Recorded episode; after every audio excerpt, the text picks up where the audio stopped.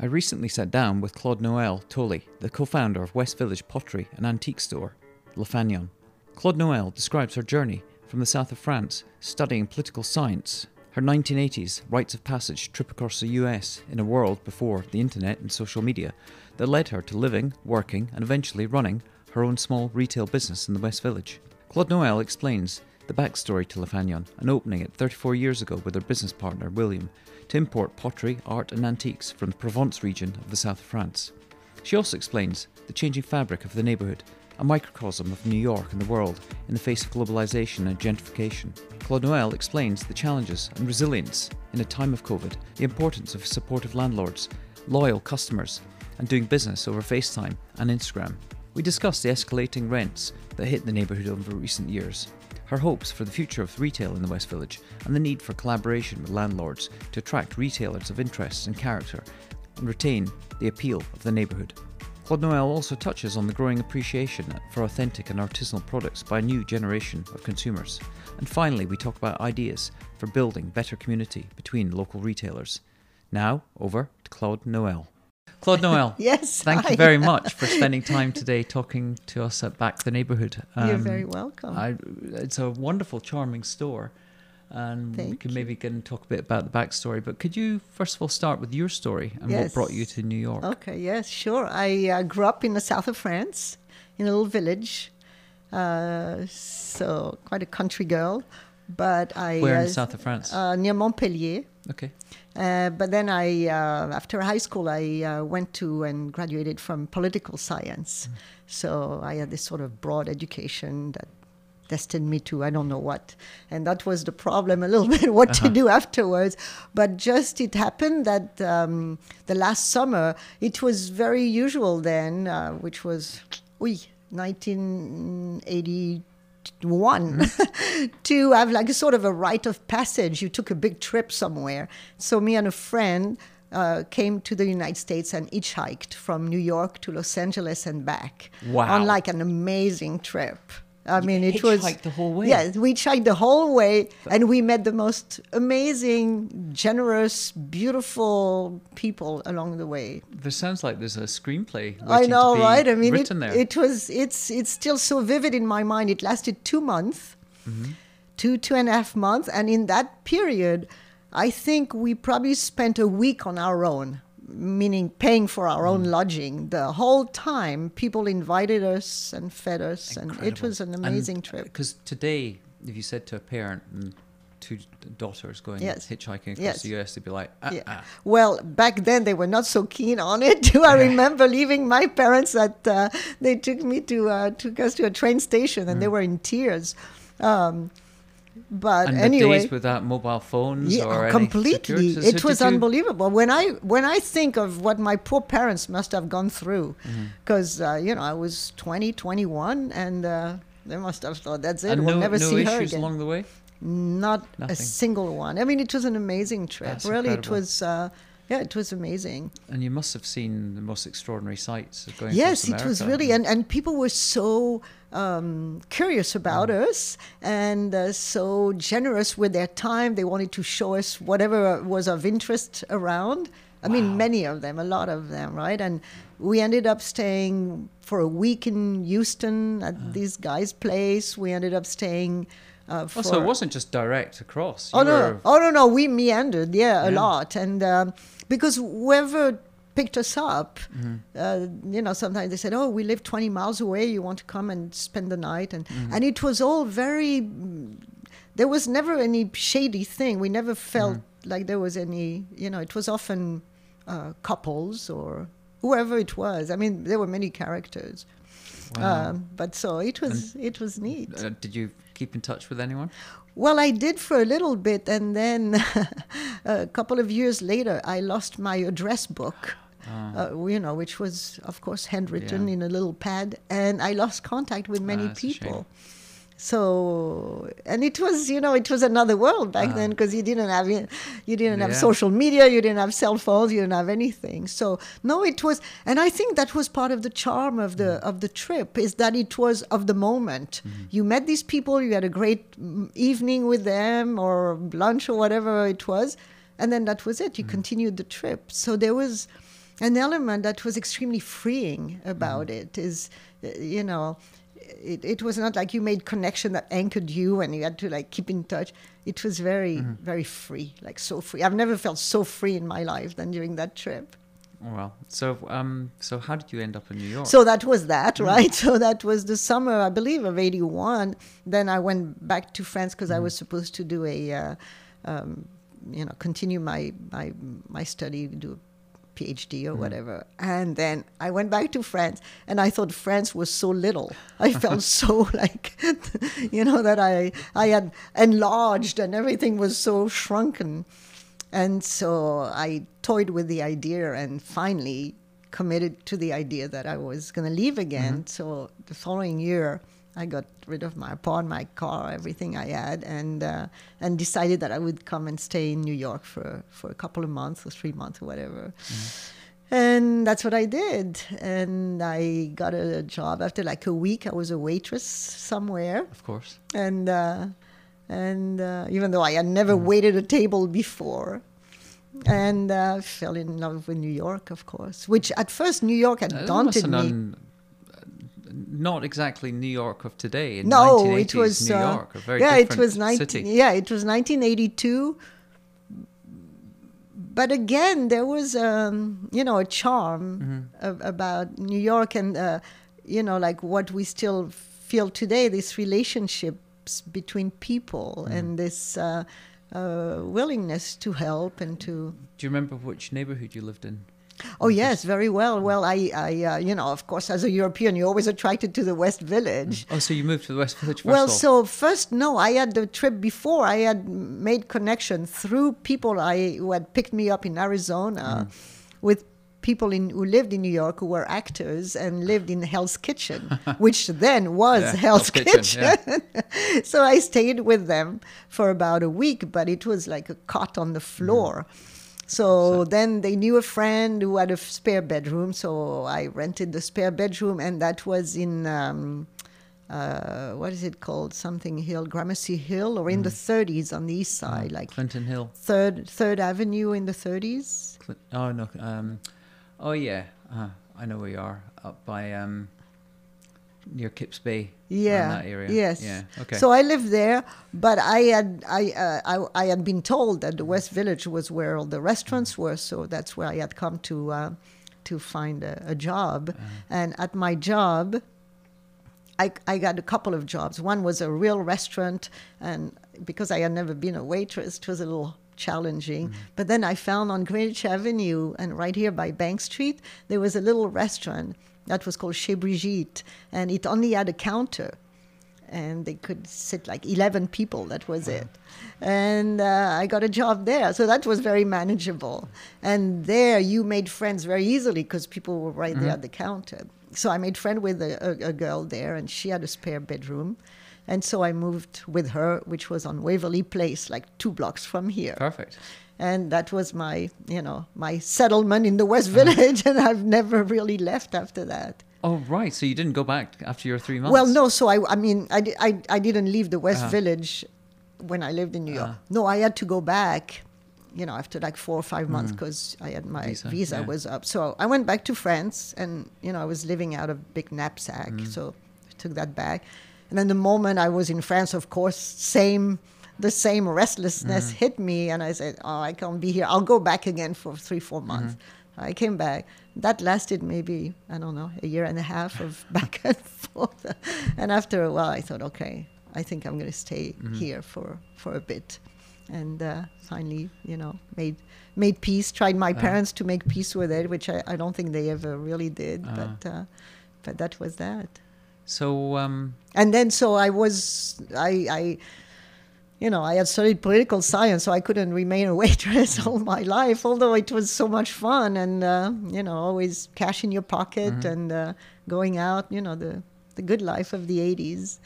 But then after that, I, um, I worked briefly for a bank, for a representative office of a bank. And also through that restaurant, I had met uh, William, who is my partner in the store And he had this idea of doing something with France. He was very enamored with France. He's American, but he had studied uh, one semester in Paris and had fallen in love with France. And he loved everything French. And so the two of us started to talk about doing a business that would um, be connected with France and it would help me justify going back and forth to Ah, France because I I had I it, it, the funny thing I was very close to my parents so I needed to see them Uh-huh. like on a very regular period so I needed something that gave me an excuse and after a couple of years we started to import furniture and did some shows Mm-hmm. but it clearly you know it was clear that we needed a space to show what we whatever we had. And this little space right here became available. They had just renovated the, the building. And so the rent was reasonable. We thought hey let's give it a whirl. And that was 34 years ago. Le Fanion was born. exactly. Le Fanion was born at this corner and we've never moved. Wow. and i live two blocks and he lives two blocks away. So we've really always remained extremely local. Mhm. Wow. So you must have seen a dramatic change in the neighborhood from the those sort of across those thirty odd years. Yes. And the change of the neighborhood, I think, is the change of the city Mhm. and the change of the world in general. I mean, the way when I go to Paris, it's changed a lot as well. I mean, you know, when we say that the village has changed, I think the world has changed a lot So in you 34 presumably years. Saw the impact of globalization on the West Village, changing Yes. demographics, Yes, exactly. Yes. changing complexion of yes, the type of yes, stores. Yes, were here. Mm-hmm. exactly. I mean, it used to be much more quaint, Uh-huh. much more local, much more affordable. The village, I think, was always a little bit more exclusive Mm-hmm. than you know the East Village or the Lower East Side, or but you could still live here. I, I lived here on on you know not much money, Mm-hmm. uh, all things considered. Which uh, now, if you new to the village and you decide to live here, it costs a lot of money to live here. So. Just eating out. Yeah, I know. Just eating Yeah. out, which before you never really. I mean, I speak. You know, it's funny because I have a few friends, of course, who are um, of my generation and who've lived in New York since the '80s, and we sometimes reminisce how little money you needed to go out. You know, I had- remember when I moved here in 2010. I was astounded at how um, much more affordable eating out was compared to London. I, I used to hear that, not, right? Not anymore. oh, not anymore. No, it's Oh, changed. I know. Yes. Yeah, yeah. No, it's very different.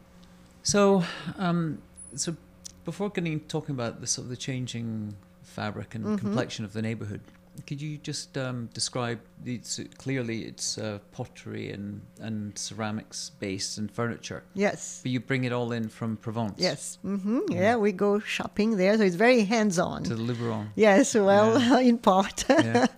but so it's very hands on because we're two partners and uh, we both go shopping. And it means going to buy things from the artists who make things now, uh, you know, going, picking it up, packing it, and shipping it. And we do everything. We absolutely do from A to Z everything. Wow. So you. so, So, in terms of the the customer base, let's Mm-hmm. let's talk about um, the year since COVID a- actually hit. yes. It's obviously devastated the retail sector. Oh, yes. generally. Oh, yes, totally. Uh, a lot of people left the city. Mm-hmm. So you must have seen um, a large number of your customer base Yes. leave the city. Yes. And Well- therefore business disappear. And obviously you had to close during the yes, lockdown. Absolutely, yes. How have you managed to um, be resilient and survive through that Well, this time? You know, what has helped a lot, of course, is that we have been here for a long time. Mm-hmm. And therefore, we don't have debts the way you might have if you are starting a Mm-hmm. business, right? So that helped. We, we, you know, we dug into the savings. Um, because we've been here a long time, we are respected by our landlord, and he's cooperating with us about the rent, which again helps tremendously, of course. So, so really important to have a supportive landlord. Yes, and we used to have two part-time employees. We don't, but they are getting um, um, employment benefits. Um, unemployment benefits. Sorry. Uh, so that's what has helped us. Also, because we do have a large base of customers, and our customers um, come from all over the United States. Uh, we've kept in touch with that. Uh, and again, because we've been around for a long time, we have this base and we emailed everybody saying we're, we're around and we're here. So then people reached out. So the importance of having a good email list. Yes, suddenly exactly. Comes into its own. Well, definitely, that's when you see the reward of doing the the the the, the duty. You know, Mm-hmm. every every day, every month, keeping. You know, we ask people for their email if they want to be. You know, keeping your business uh, going more than just the instant sale really uh, paid for us, and you realize. So would you say time- that uh, you, you're not just reliant on foot traffic passing the store? That you have clients that are no, not in yes. the city. Yes. Well, so these clients often, you know, because it's become such a thing, uh, which is something very different uh, from like when I first uh, was in, in New York in the 80s and even 90s. Uh, back then, there was very little tourism uh, in New York the way we have now. It, it's not until I don't know when, the 90s, mid 90s maybe, that tourism got developed. Before that, you didn't really have uh, tourists. Now, the population, when you ask before the difference, uh, in the West Village, you have a lot of very young people who live here.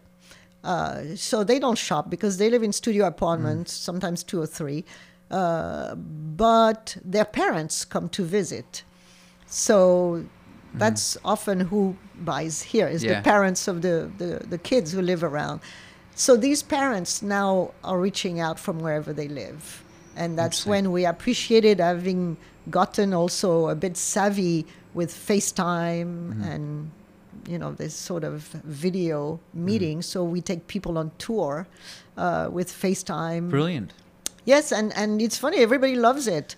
Like two years ago, if we suggested, oh, we can FaceTime with you, they were very reticent. And now everybody is so willing and so happy. you'll FaceTime with customers. Oh, and They'll yes. say, "I like that piece." yes, yes, It's it's taken. yes, That's brilliant. yes. So we- FaceTime commerce. Yes, absolutely. Wow. And something we never thought we would do because we've, you know, we're not like stuck in Mm. wherever, but we, you know, we sell Mm. antiques and we care for a certain organic style of living. We deal in clay, in wood. You know, it's pretty, um, pretty down to earth what Mm-hmm. we do. So, But we have to adapt. so presumably those sales are with um, existing customers. Yes. There wouldn't be a it wouldn't be a new customer for the first most time. Most of the that's that's Uh-huh. existing customers so that's where i said you know um, having been here for a bit Mm-hmm.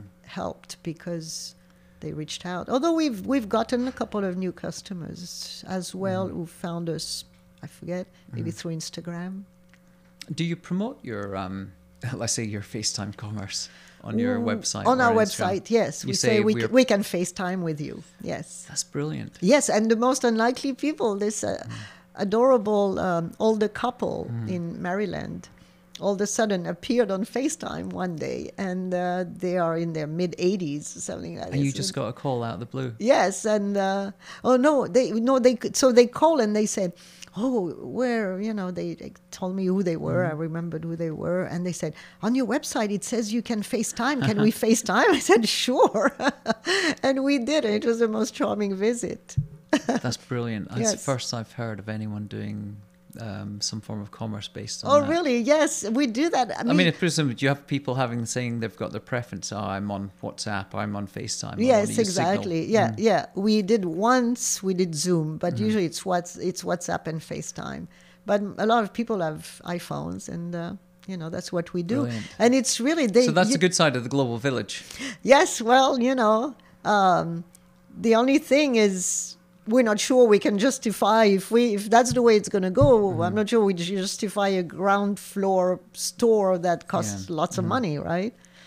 Okay, well that's a good point. What's your hope going forward um, as the complexion of the West Village has changed and retailers have closed, many have moved online during COVID? What's your sense of where the future is going to go, or what would your hope be for the future of retail in the village? Well, I mean, there's going to be a point, and I think our landlord seems is probably aware of this. Mm-hmm. That in order for landlords to charge a lot of money for apartments for lodging, I'm not talking about the townhouses. That's another. Yeah.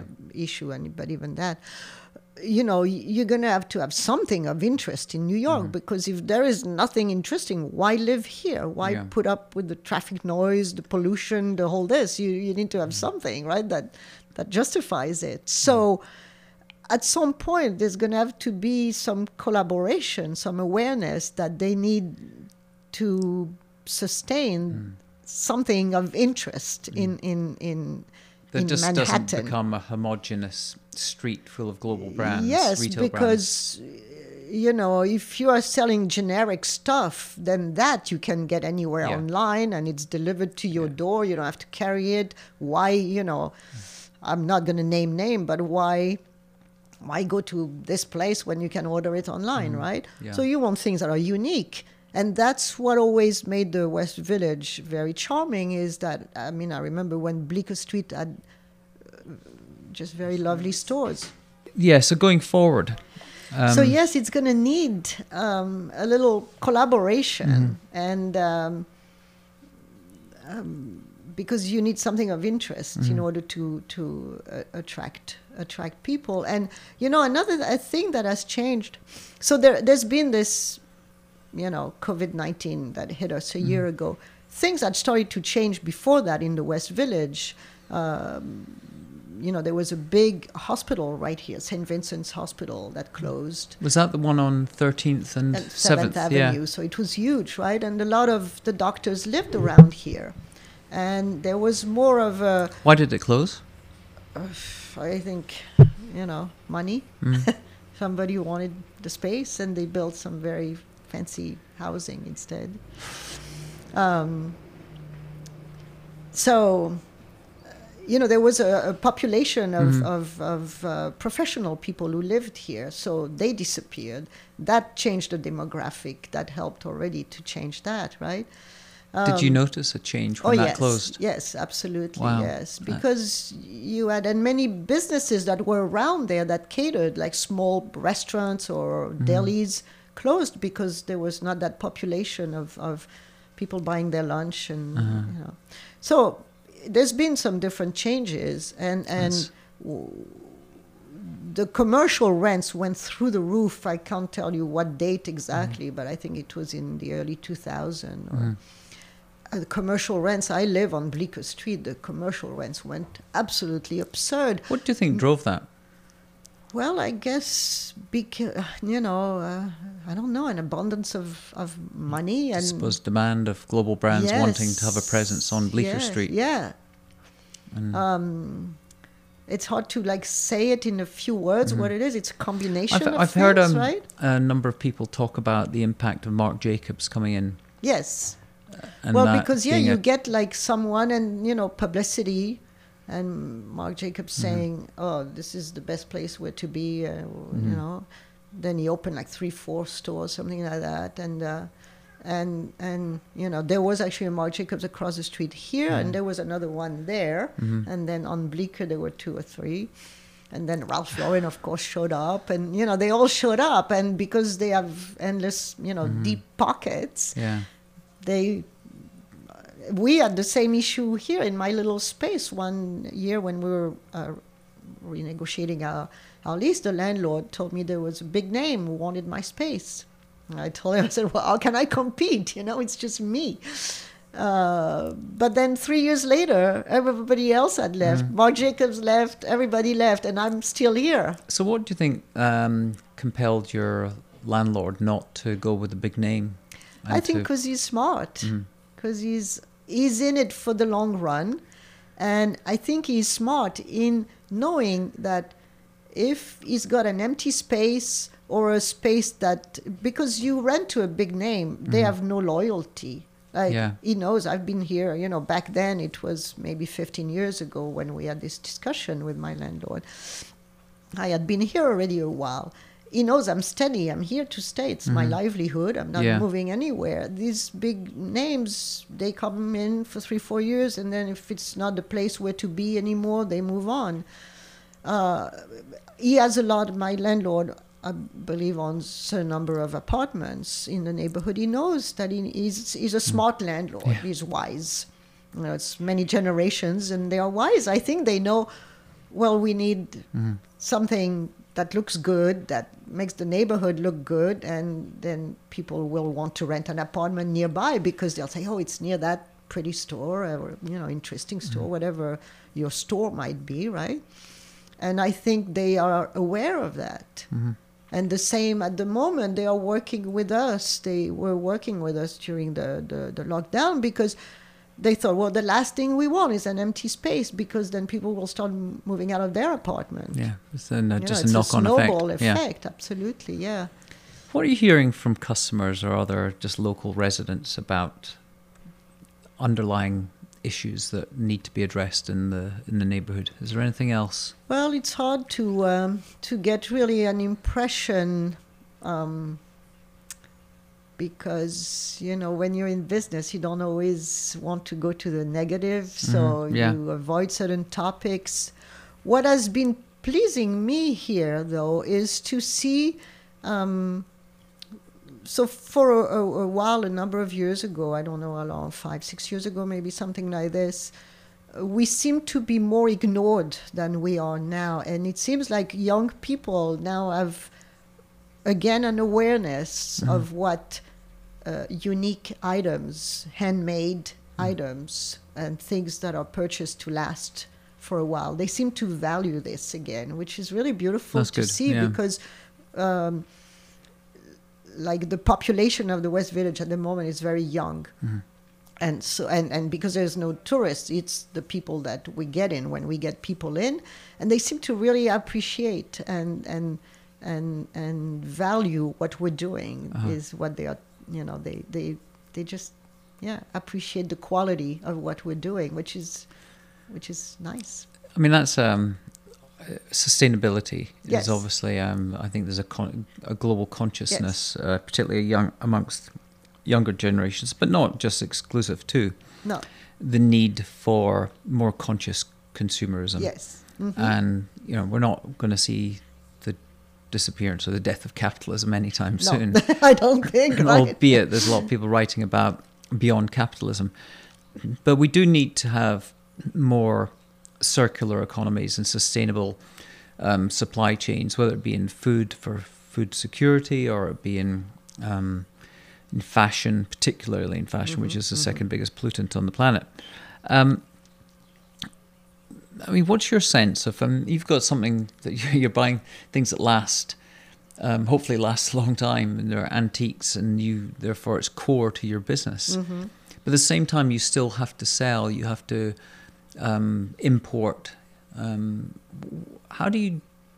Where do you land in that, and how do you do? Does it, is it something that people talk to you about or ask you about? About Just uh, sustainability and the circular economy and resale. And do people say, "Oh, I don't want to have this anymore. Can you help resell it for me?" uh huh. Do you ever have people doing that? Mm, occasionally, not much, and uh, we we don't because we um, we're not set up as a business this Yeah, way. to- You know, it's uh, whenever we've thought of it, it's a little bit like you know, two step forward, one step back. So we don't do that. There are. Uh, places in New York that do that in the city, right? Or sometimes there is street fairs uh, where people can sell. I've I've seen my pottery being sold for a, a song No, on I was the street, I was down on. Um, that's interesting. So you've seen it Yes, being I've seen it, Wow. yes. Because I was in, um, I went in to set up an appointment to interview uh, someone at the uh, the thrift store uh, underneath the church on Hudson. Oh yes, hmm yeah, yeah, yes. One of the, yes. the most delightful thrift, and some of the items they've got in there, they're marvelous. Well, you know, from the neighborhood, yes. which, yeah, I mean, that's where I Yes. probably expect you've probably been a few items from here yes, sold in there. probably. So that's interesting. So yes. it is And- good. It's reassuring that you're seeing um, a generation of uh, consumers that are more appreciative Yes. of things that last and Uh-huh. And and my position also here, I'm a little bit in between uh, two worlds because uh, there is the people in France that I care for a lot, the artists Ah, yeah. that uh, are all friends of mine, right? Giving them a market. and yeah. and and so you know the idea is not to to re- recycle what they make but Mm. Yeah. to buy f- new from them Uh-huh. you know because they need to live too and i have a bit of a i have a bit of a you know loyalty a connection to them they they depend a little bit on Mm. so- us I mean, the range. Um, I mean, you have here here across the south of France. Do you ever, or have you ever been tempted to look at artisanal connections from other markets and even the US, or are you just No. purely focused on? no because it was always um, we wanted to be specialized Uh-huh. because we thought that would give us that unique that unique uh, trade Yeah. and uh, and it's unique because being from there, I have connections that are a bit unique. Uh, because with some of these artists, they they, they can be peculiar and, and difficult to Uh-huh. work with. and um, you know, I remember many years ago visiting one of the potters, and uh, and I told him I was based in New York. He said, "Well, I hope you're not taking things to New York because I to the states. I don't want to sell to America." And so you know, they, you have to you have to work with people Uh-huh. sometimes. Um, and so no, it's always been we're from the south of France, and that's it. And it's Okay. I, it's probably. You know what has kept us here? We have a, it's very uniform. It's very uh, uh, very homogeneous what we sell. I think. Um, one of the things we're um, talking about from part of the reason for interviewing people is to understand the systemic issues that are causing the neighbourhood not to. They've damaged the fabric of Yes. the neighbourhood over Mhm. recent Yes. years. But what can be done to improve the fabric of the neighbourhood, particularly for residents and for retailers and for small businesses? And one of the things we're talking about is just uh, the connectivity between businesses, whether Yes. it be Mhm. restaurants, retailers, small businesses, a forum where people can Mhm, exchange and mhm. share ideas and see if there's um, people are dealing with similar issues, Yeah. or exchanging knowledge tips of how they've resolved issues. Sure. And are, are you seeing any forum or formal network? Well, so the, the funny thing. thing. I find, maybe before I was less in tune with it, but Mm. it seems like since last year, this crisis has brought on more of a, a desire to connect with your, your neighbors, your Mhm. fellow business people. And That's there's good. been several, I mean, you guys, for Mhm, yeah. one, right? Uh, New York Sideways and different, uh, the West Village. Um, Landmark Association, uh different historical preservation society, the different places that seem to reach out to um, to business owners, and so that has given us a little bit of a platform to express ourselves. Um, you know, it's hard in a city because we're all so busy that Mm, uh, yeah. you know you go from home to your business and then you rush to do whatever your private life demands. Um, there's one thing that is, you know, that as a French person, I find it really strange that it's lacking here.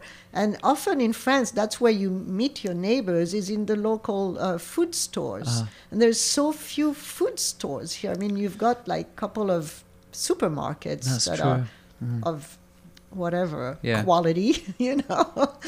but there is no small food stores, you know, Mm-hmm. your local baker and your local uh, grocer That's and really cheese seller. I mean, there is one cheese seller. Uh-huh. You know, it's it, it's just there is no food stores. Like sometimes I leave here, I said, "Oh, I could use like a piece of bread." I have no idea where to It's go. It's really interesting you say that because um, I moved from the West Village to Williamsburg, and where I am in Williamsburg on Broadway in Bedford, there's a wonderful butcher called Uh-huh. Marlow and Daughters, Uh huh. And then they have um, um, like a small restaurant called Marlow and Sons, Uh huh. and then next to it they have Diner, which is their diner, and they they bring in all their. It's like going into a 1950s butcher, and they have their cheeses, and it's wonderful. Yes. It's uh, Uh-huh. it's all locally sourced. It's from grass fed, Mm-hmm. um, um, sustainable, organic, Mm-hmm. highly priced. Yes. But it is that type of place where not now because you're only allowed three in at a time. yeah. But it's exactly what you're saying. Yes. It's a classic butcher shop, and you Yes, want to have mhm. a cheese shop as well. You don't want to just be going into a Whole Foods or Yes. Exactly. D'Agostino's to get your Exactly. cheese. And that's all there is here. So the, we have a butcher Mm. here in the West Village now. Mm-hmm. Uh, it's called Charles and Hudson. I don't know if you know it. um, where is it?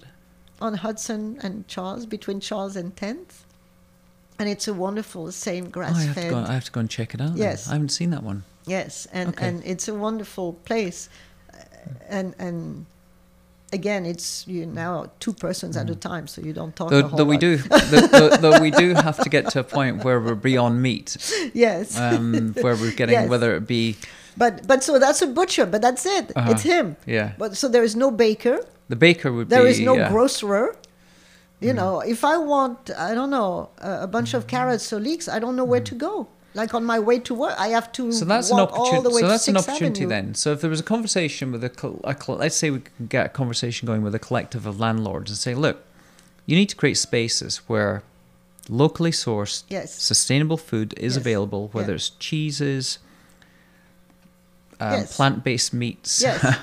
or uh, lab-based, whatever they're calling. Is it, are they calling it clean meat? The ones that are, they're developing coming out of labs. Yeah, I'm not sure sampled. about that. I think I'd, I'd rather eat vegetables than this stuff. But Well, the CEO of Tyson Foods said recently that if we can have a market without using uh, killing animals, then why wouldn't we? Uh-huh. And I think that's the way the world's going to go. But, but certainly bread yes, and cheeses. Yes. I think that would be an amazing addition to any neighborhood. Yes, and, and and I'm not so. People say, well, there are delis, but Mm-hmm. delis you buy a bag of potato chips or whatever, a bagel. Me, I'm talking about the ingredients to make your meal, right? No, it's just, it's like I went into um, Marlow and Daughters yesterday night just before seven because I was going to have um, um, a mozzarella and tomato and avocado salad with some prosciutto and some focaccia, and Mm, I just got good. And I got my fresh focaccia Yes. and uh, two bits of um, uh, two bits of focaccia and some uh, prosciutto, and that was my dinner last Yes, night, and it was freshly baked yes, that day. Yes, Wonderful. yes. But can you do that in the West Village? Can you oh do that? Oh my goodness, you'd think, in Chelsea? right? And it's and You'd it's that. think. I mean, there, especially. Yeah, I don't understand Hmm. why it's not done. I mean, in France, it's so common. In Paris, you Yeah. still have local, you know, local little shops like this where you go and buy, you know, okay, there's an pound, idea. a pound right. of cherries, and you know, when they're in season or okay. whatever. right. We found our action point there. Yes. So that's it. Um, local grocery. yes, local Um, grocers. I'm all for that. Okay. So you've if if there was a forum though, or there was some sort of um, platform where you could go in and see all the the the people in the neighborhood that have stores that you, maybe you didn't know, mm-hmm. and there was a means of messaging them and saying, "Hey, I'm dealing with this with my website," Mm-hmm. um, or mm, let's say it was um, um, something complementary to your store. Mm. Let's say it was a, a store selling rugs hmm and you wanted to reach out to understand if they've got a customer base, you could exchange emails and you could do a joint promotion. Is that the sort of thing that could be of value to you? Yeah, I don't know. Um, Because I'm just thinking in terms of collaboration between retailers. Mm-hmm. If you have to come together and support each other rather than be working independently and just Yeah. thinking, you know, you're all competing for the, the limited yes. dollars in people's wallets. Yes. Um, but at the same time, you've got vested interest Mm-hmm. to support each other and to help Yes. build a better Yes. neighborhood. I'm just thinking that maybe there's a way. I haven't got the answer at the moment, but I'm, yeah. I'm just thinking. Yes, I, I, I don't know. Um, I'm, I'm, I'm, might not be the best one to talk about this because I'm very independent. Uh-huh. Uh, so I, I'm very self-reliable and Hmm. Yeah. independent. So That's fair enough. No? it's it's it's hard for me to to to think Mm-hmm. in ways like this. Um, my when I think of uh, a community, Mhm. uh, a neighborhood, a community, I think more. um, You know, again, in that French way, there's a local cafe, and Yeah. you go there after work, and you talk about your things there. Mhm. Um, I don't Well, maybe know that's how. a, maybe that's the answer then, and maybe needs to be a community space where there can be monthly um, meetups for local businesses to talk about issues yeah, over either wine. that and, or you know if there was and and again, um, you know, it's funny because you've said before, yeah, we're not about uh, Mm. leaving a capitalist society, Mm. right? But if the city really cared uh, about us, Uh-huh. right, about its people, which it should, because that's what makes the city is Yeah. the people, right? There would be a little more. Um, you know, you'd call it whatever. Now there is like the Department of Parks have uh, Mhm. something called recreation centers yeah, that are uh, completely underfinanced and and in dilapidated Mhm. state, but that's whatever.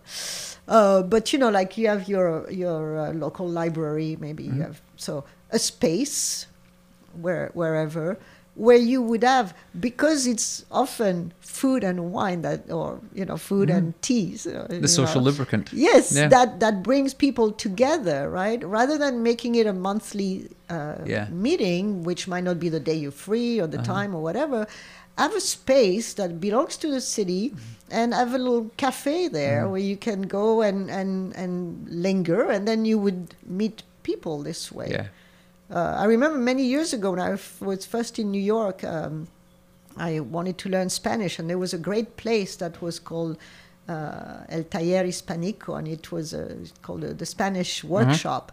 And it was a, a loft in the 20s somewhere, and they had a cafe in uh, very basic. You Uh-huh. got probably tea and beer or something like that. And you would hang around there and you would talk, and I learned Spanish this way brilliant. and it was really neat. It was laid back. You could take classes, and you could wait there, and and it was some. It it was very, um, you know, it brought people together. Mhm.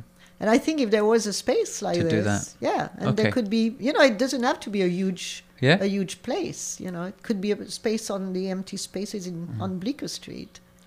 Cool. Okay. All right. Um, I was a last question was: Is there anything that um, you'd like to see exist in the neighborhood that doesn't? You just answered it. So Okay. That's great. yes, yes, that would be my thing to, you know, have a, Mm. a space where you know you can go, and who knows who you'll meet there. yeah, and it's open to say only business owners. yeah, that's cool. You know, you could have a, a card. You could pay a you could pay a contribution, an Mhm. annual fee to belong. You know, nominal yeah, fee, and um, and you would have access to that a space, local business. It's it is interesting that like a um, community space. It's, a, yeah. it's like a community center for Yes. local businesses. and that I would, you know, go more. Um, to me, that's something that would appeal more than a, a, a meeting somewhere. It is interesting because I'm a member of um, a co-working space Mhm. uh, called NeueHouse, which Uh-huh. is there for creative community Yes. on West 25th Street. Obviously, before the pandemic, Yes. it, it was an amazing way to Yes. create serendipitous connections Yes. with people, and they had events and brought in speakers and did, uh, screenings. And although I'm still going, there's not many people go there, and it's different, and they've lost that uh, that engineered serendipity. But I think if you look at um, places like that, and even I was interviewing recently the executive director of the New York Arts Club, Uh huh. and talking about how they create events as well for people to come together in the Uh-huh. artist community.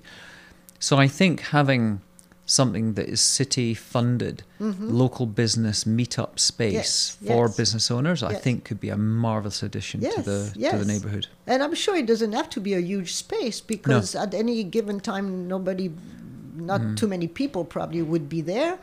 And if there was a need for bigger meetings, they could be hosted Mm-hmm. in different places, right? But uh, Sounds like that's definitely definitely the action item all of the day. sure. Okay, cool. Okay, um, Claude Noel, thank you very much. You're very welcome. My pleasure. It was fun. Thank you. Okay.